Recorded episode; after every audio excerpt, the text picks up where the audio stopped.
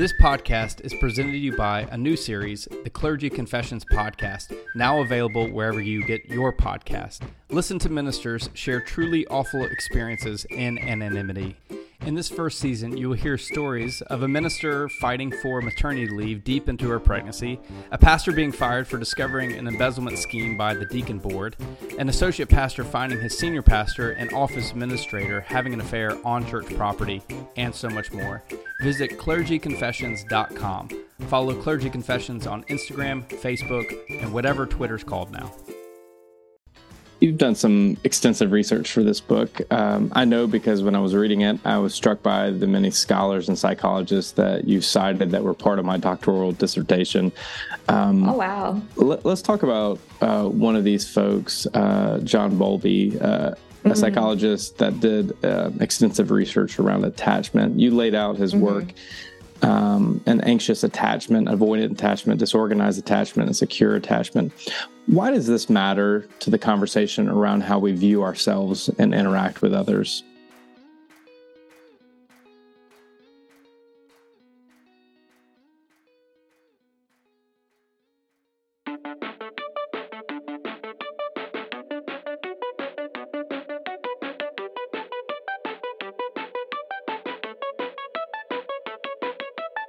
Welcome to the CBF podcast conversation. We know that conversations matter, so each week we are grinding through the critical research to bring you the best stories and resources of people doing groundbreaking and innovative work in renewing God's world.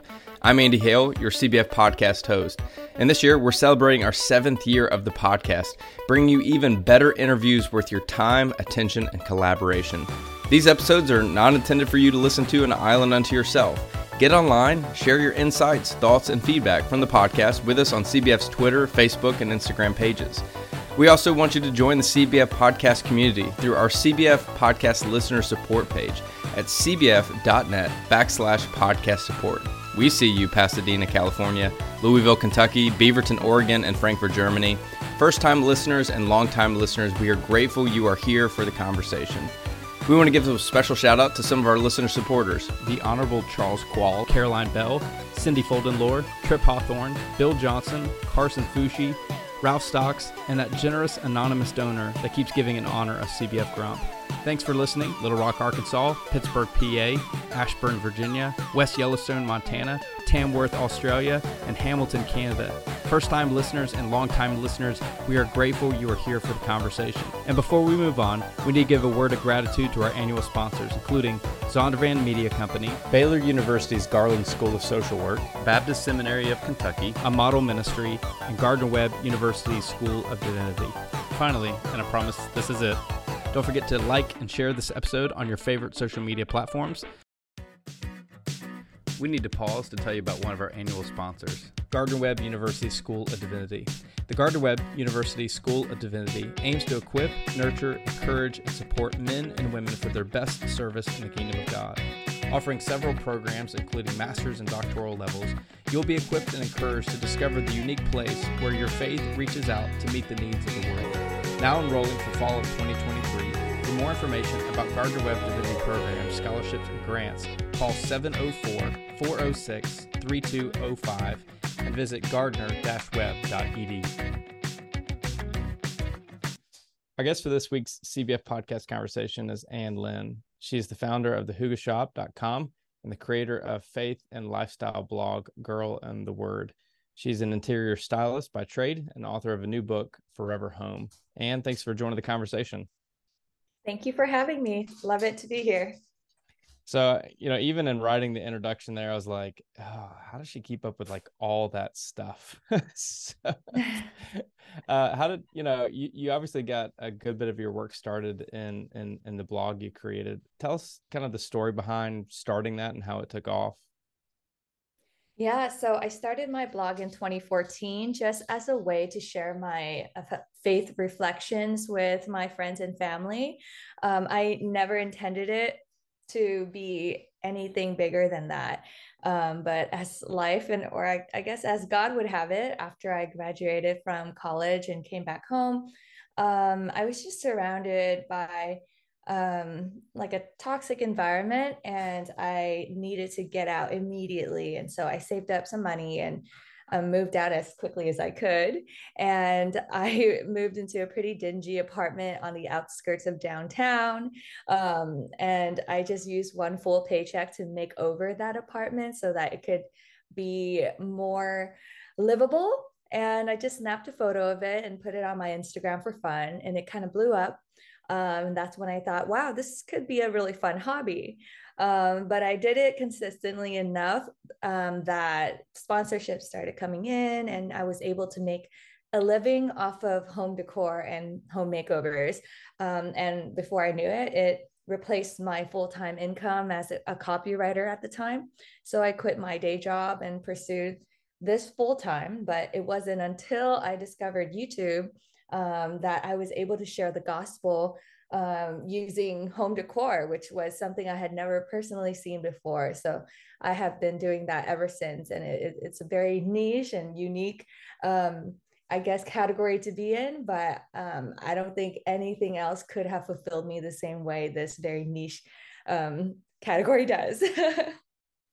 you know, I was uh, kind of toying with the idea of just for fun for the interview of like like doing a full 360 of my office just to see what your uh, insights would be but like i don't want to put myself through that so uh, no we'll i am not critical. No no no.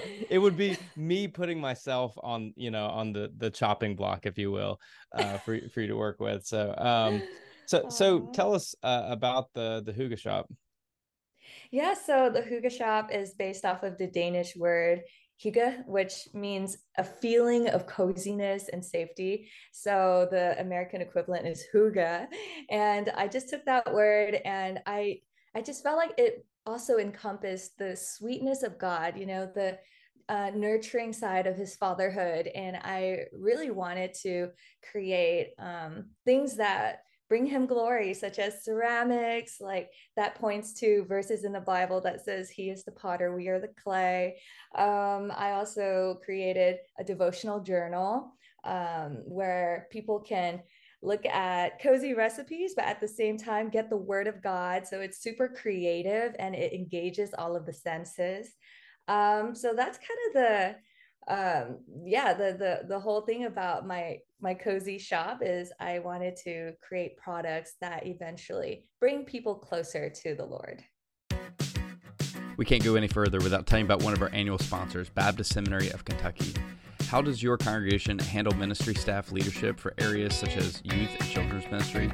More and more churches are cultivating these leaders from within their congregations Going away to seminary is not an option for these persons, yet many desire some level of theological education to better prepare them for their ministry role. In response to this trend, Baptist Seminary of Kentucky has launched the Homegrown Initiative. The Homegrown Initiative offers ministry leaders options for training and growth that fits into their busy schedules. If you or someone else at your church is serving as a homegrown minister and is looking to be better equipped as a minister, visit bsk.edu to learn more about new creative options for growth. bsk.edu. That's bsk.edu. You have a new book, Forever Home. This book examines our sense of brokenness, inviting readers to build a strong and beautiful life. You wrote, while going about life the best way you knew how, you suddenly found yourself trapped in a demolition that looked totally beyond repair. Your favorite spaces mm-hmm. were now destroyed, your safety suddenly compromised, and your own life no longer seemed livable. Walk us through the the personal journey that led you to write this book. Yeah, I mean, I didn't expect to ever get a book deal or an opportunity this big. So when it did come, I had to do a lot of soul searching to see what was worth passing on to the next generation. And I decided to just eh, like uh, enroll myself in trauma therapy um, just so I can really dig deeper into my own psyche um, and work on wounds that I probably didn't even know I had. Um, and sure enough, through that really painful process of um, revisiting areas of my life that I had kept hidden for a long time, I was able to um, create this I guess, analogy of how to rebuild your life from scratch. Um, by using the analogy of like rebuilding a house from its foundation upwards. And before you can rebuild a house, you have to demolish the old house. Um, and that's the bit that you just read right now. It all begins with this deconstruction process. And yes, at first it might feel like a tear down, but only when you demolish the old can you rebuild something new and better for yourself. So that was the whole premise of the demolition, the introduction of the book. Yeah, that, let's take that a little deeper. Um, you know, that word demolition, that's that's a like a a hard term, you know, but yeah, I think an accurate term, you know. So yeah, so take us into like what that process looks like. I mean, you would essentially be opening your heart to removing all of the unsafe patterns of your past. And a lot of times we might think, oh, yeah, I don't want all of these bad habits. But the reality is that so many of us find comfort in repeating the same patterns. We don't even realize it, but we keep self sabotaging in that way, picking the, the same wrong people over and over again, seeing the same cycles being repeated in our lives, and not knowing how to break out of that loop.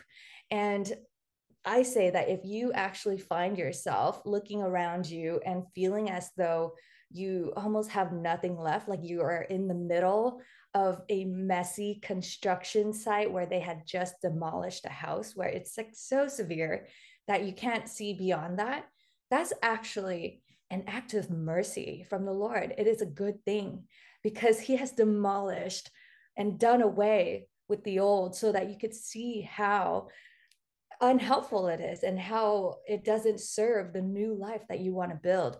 So now that you're in the the, the sorry, the demolition process, the next step is to renew the foundation of your life. And when I say foundation, I really mean oh sorry, that's the dog. Hey buddy. So, one so, quick pause. So, you know, so for our audience, I'll fill the space. We uh, we were uh, talking about this amazing corgi before the recording that uh, has to be by Anh's side uh, through and through. She gave it, I believe, what she said was about 15 pounds of treats to kind of appease it while we were doing the interview. And I I cautioned her in doing that because I don't want to be responsible for the dog gaining, you know, a, a bukus of weight. So, anyways, back to what you were saying he's so clever. He was barking at me because he's like, "Time's up. I need my treats now." um, so he gave me a good like five minutes there. But as I was saying, it all begins um, with rebuilding a new foundation upon God's love, and in, in the Matthew. Oh man, I really should find a way to feel free to cut this part out. He's no, just you're you're good. This is right this now. is all the natural part of this conversation, right? He's he's fine. You're right. Oh, in Matthew, it says, well, when Jesus said that we need to build our house on bedrock, because that's the only way that it could withstand the storms that will eventually come. Um, what that essentially means in the practical terms and in the modern terms is to build your life with a secure, I guess, relationship with God. Um, and, and that's. as opposed to having an insecure relationship with God.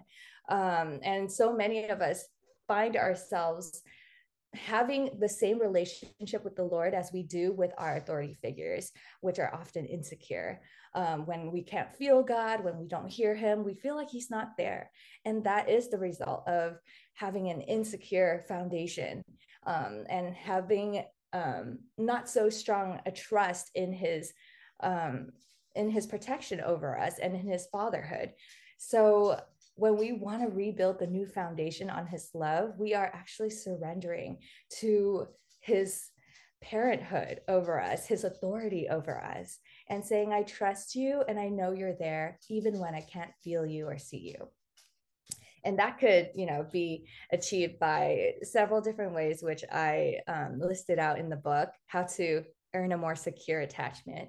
Um, and it has to do with finding the right, uh, what they call surrogate attachment figures in your life, whether that be a mentor or a therapist, and then surrounding yourself with a community that is trauma informed, that has your best interests at heart, and always is looking for you to become closer to Christ. Yeah, we'll do a, a, little bit of a deep dive on each of those here momentarily. Um, brokenness is such a challenging word because it encompasses so many different facets of our life.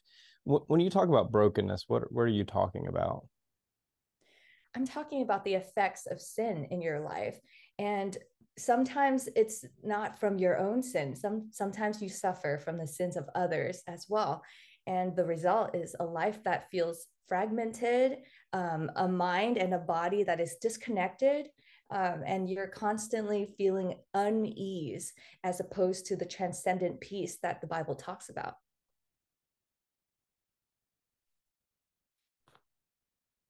And you know, you also write about trauma, which you were alluding to earlier. This has become one of those throwaway terms in the common vernacular of people without actually mm-hmm. talking about trauma. So help us what understand what you mean by trauma.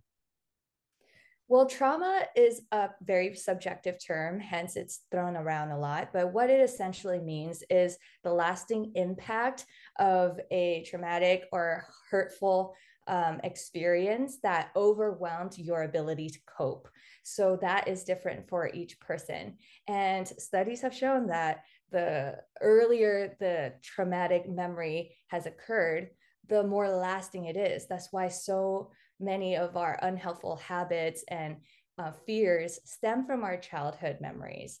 Um, and what really matters is how supported we are after the you know the events have occurred um, so the first 90 days i read were incredibly important if you were if you encountered like a traumatic incident and during those first 90 days afterwards you were surrounded by people who were reassuring and validated your experience and just were very gentle and helping you in helping you move forward then you have a greater chance of not internalizing that event as a traumatic memory. It could just file away as something that happened in the past. But if within those 90 days and afterwards, you were isolated and you didn't have that kind of godly and helpful support around you and uh, if you had the opposite if people were blaming you or you know making it more painful for you then what happens is that all that stress and all of that I guess hurt and, and brokenness gets lodged in your body. And what happens to your brain is that whenever it is reminded of anything even remotely similar to that event, it acts as if you are presently, like if it is presently happening to you right now. Um, and that's what we call a trigger. So, so many of us uh, are actually triggered by events that hurt us when we were younger that we might not even remember. But for some reason, we have disproportionate reactions to like kind of things that aren't that big of a deal now if you look at it in third person perspective. So when that happens, when you find yourself having that disproportionate reaction, that is a good time to take a step back and have that awareness that hey this might not be the the thing in front of me might not be the thing that's actually hurting me. I might just be remembering something else that has truly truly hurt me in the past. So yeah that's where i would kind of start with um, identifying the areas of trauma in our lives. You wrote unfortunately if our bodies are stuck in a survival mode and I have a higher baseline of anxiety, we can suffer insomnia, depression, irritation, and feelings of helplessness, mm-hmm. As well as a plethora of other negative impacts. Each person responds to trauma differently, depending on the type of trauma we've endured, the age which we've experienced the trauma, and the combination of nature and nurture. Why is mm-hmm. understanding our bodily and emotional and cognitive response to trauma so important?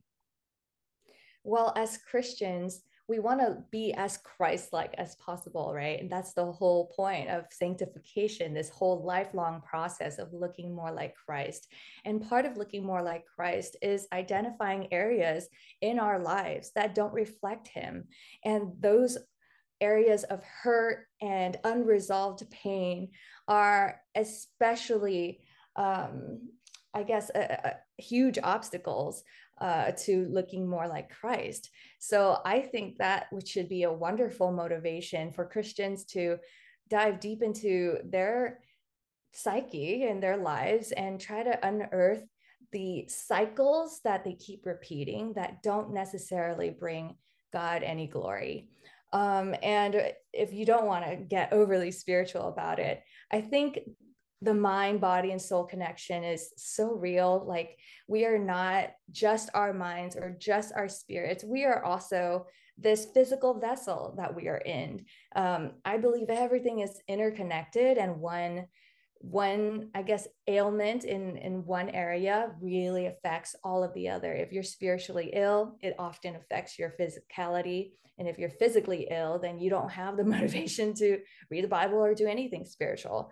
So when we really take care of our soul as in our entire being it allows us and it frees us to become the whole and happy and fulfilled person that we were created to be. You know theology of the human experience of demolition and brokenness and trauma are important. Uh, what are some of the unhealthy ways that you've heard people theologize these matters?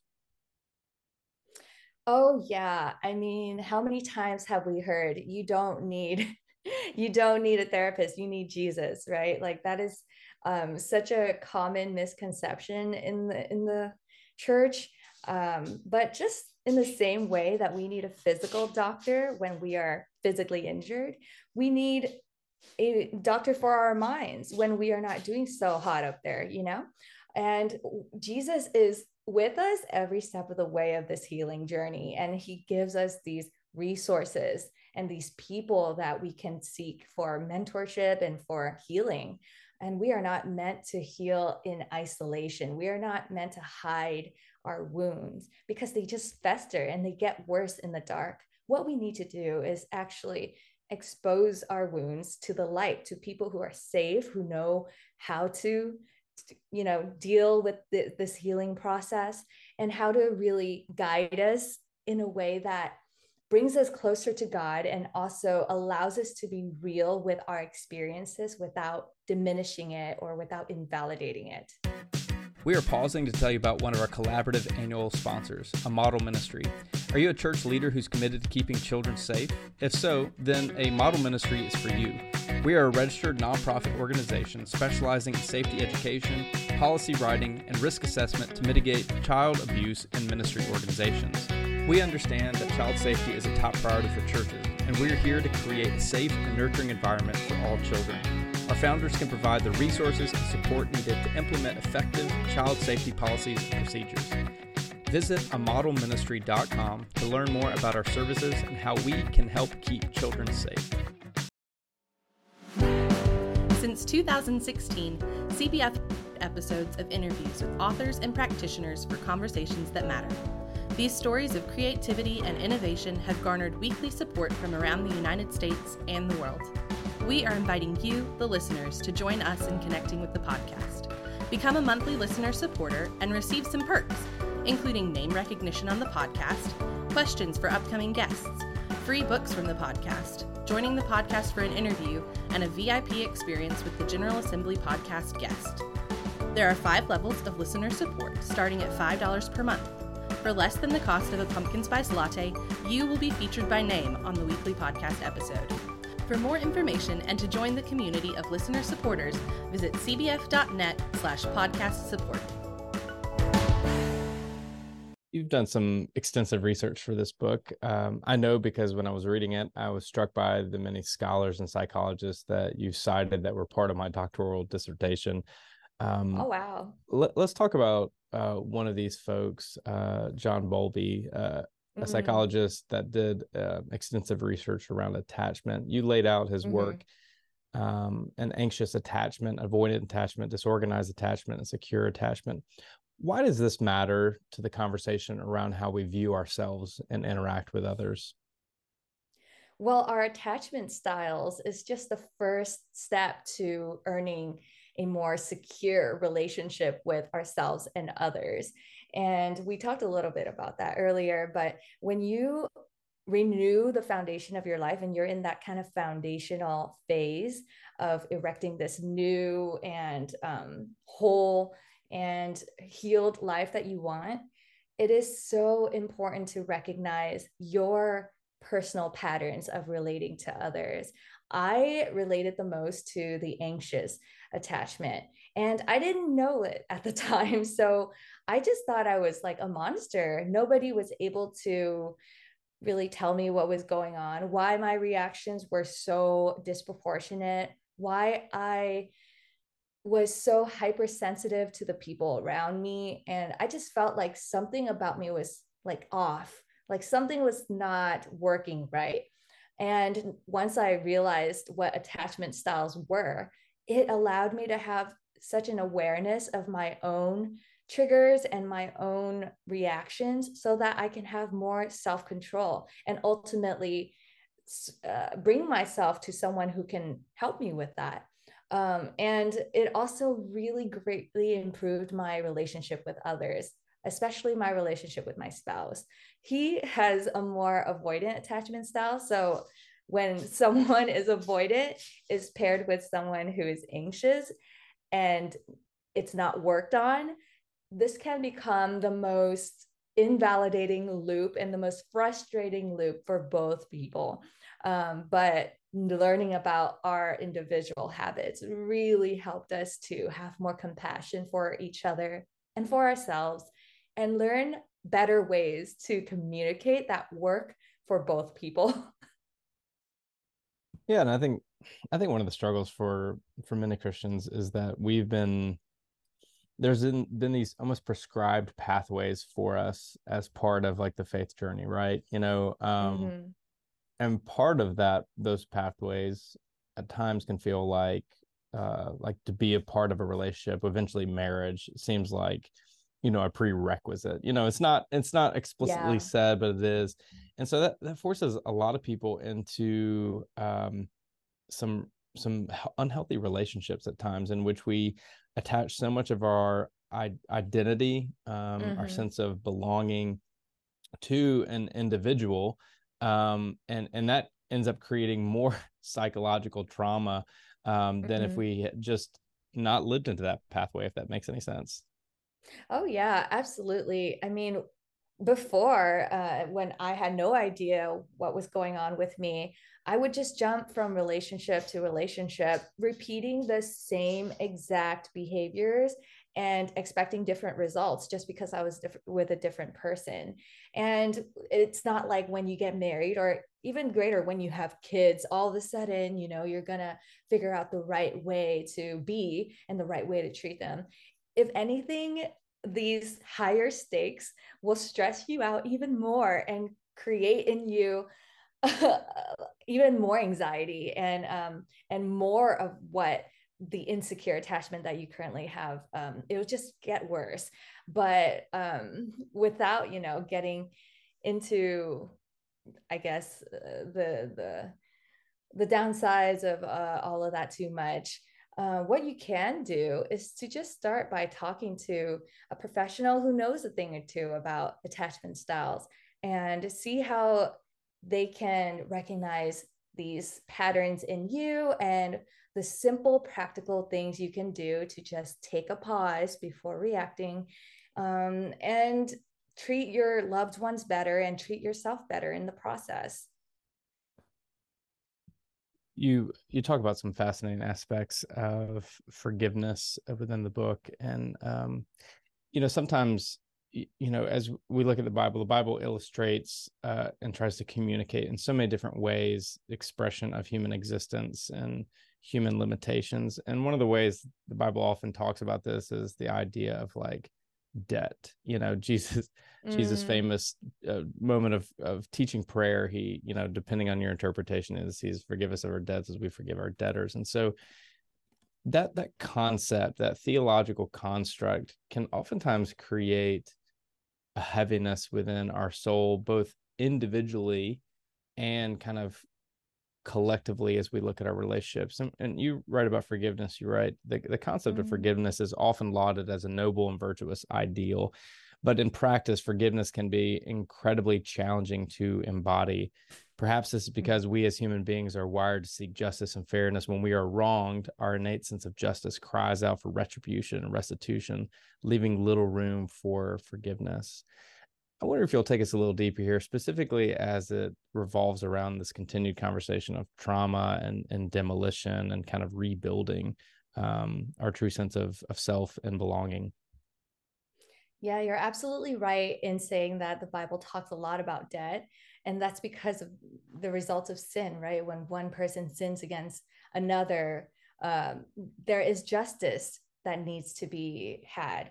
And what Jesus does and what God did through Jesus is that he didn't he didn't sweep our sins under this cosmic carpet as it were. Um, he didn't just do away with our sins like poof i forgive it and it went into nowhere land. But instead he had to pay the debt. Um, and i finally understood why that needed to happen when my um, one of my closest friends and I went through a conflict. Um, it was a misunderstanding, but I personally felt at that time that I had been so betrayed um, and that this friendship was pretty much over. There was no salvaging it um, because that was how hurt I was. I felt like there was nothing she could do to make up for the betrayal that she did. Um, and so as a last resort which was so funny it should have been my first response but as a last resort i opened the bible and was like oh, okay i don't know what to do. You probably know what to do god. And i flipped open to the psalm psalm 1 2 and 3 i read through it and it completely i guess shattered me in the best way um, because it shattered my previous worldview of still living in debt and still having people owing me things. Um, but what Psalm 1, 2, and 3 showed me um, was that, hey, that's the whole reason why Jesus had to come. Because when you're in Him, not only are you free from the burdens of your own sins, but you also gain the peace and safety and freedom that you need to heal from the sins of others. So, having Jesus in your life and believing that He died for the reasons that He did actually resolves this innate need for justice. It resolves your need for that debt to be paid because he has already paid it on the cross and he paid it for my friend and he paid it for me. So we are clear of debt and she doesn't owe me anything anymore because she is in Christ and he has paid her debts for her. So I guess that really gave me a logical and I guess a satisfying reason to forgive because we are, you know, creatures of reason. We need a logical reason to forgive. And that's what Jesus does. He cleared the debt, and we can feel completely resolved of the sins that others have uh, committed against us. Deep down, um, we humans, al- along with our basic needs for for water, food, and shelter and safety, also have a built-in desire to belong and mm. at times that sense of belonging can lead us to enter into unhealthy relationships as we were alluding to earlier uh, with others and and even an unhealthy you know understanding of ourself. How has your faith journey led you to a healthier understanding of belonging?